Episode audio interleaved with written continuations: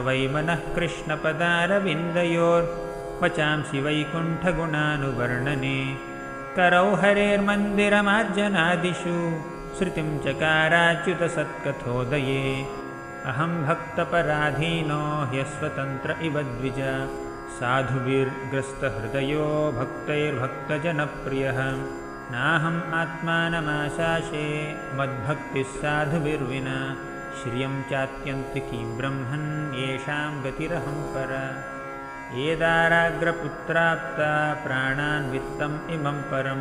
हित्वा मां शरणं याताः कथं तां त्यक्तुमुत्सहे मत्सेवया प्रतीतं ते सालोक्यादिचतुष्टयं नेच्छन्ति सेवया पूर्णाः कुतोऽन्यत्कालविप्लुतं साधवो हृदयं मह्यं साधूनां हृदयं त्वहं मदन्यत्तेन जानन्ति नाहं तेभ्यो मनागपि।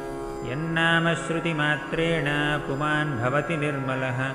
तस्य तीर्थपदः किं वा दासानामवशिष्यते। साधवो न्यासिनः ब्रह्मिष्टा लोकपावनाः। हरन्त्यघं तेऽङ्गसङ्गात्तेष्वास्ते ह्यघविद्धरिः एकपत्नीव्रतधरो राजर्षिचरितशुचिः स्वधर्मं गृहमेधीयं शिक्षयन् स्वयमाचरत्। प्रेम्णानुवृत्त्याशीलेन प्रश्रयावनता सती। धिया ह्रिया च भावज्ञा भर्तुः सीताहरन्मनः। पुरुषो रामचरितं श्रवणैरुपधारयन्। आनृशंशपरो राजन् कर्मबन्धैर्विमुच्यते।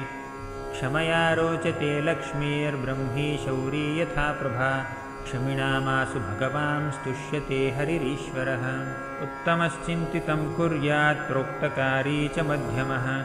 अधमो श्रद्धया कुर्यात् अकरोच्चरितं पितुः।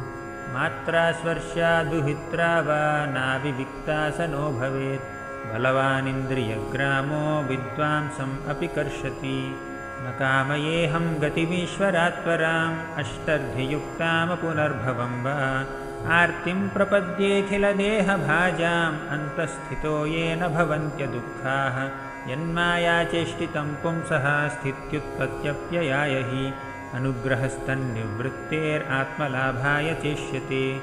कलौ जनिष्यमाणानां दुःखशोकतमोनुदम् अनुग्रहाय भक्तानां सुपुण्यं यतनोद्यशः यस्मिन् सत्कर्णपीयूषे यशस्तीर्थवरे सकृत् श्रोताञ्जलिर्पुपस्पृश्याधनुते कर्मवासनां यस्याननं मकरकुण्डलचारुकर्ण भ्राजत्कपोलसुभगं सुविलासहासं नित्योत्सवं न तत्रिपुर्दृशिभिः पिबन्त्यो नार्यो नरास्तमुदिताः कुपिता निमेश्च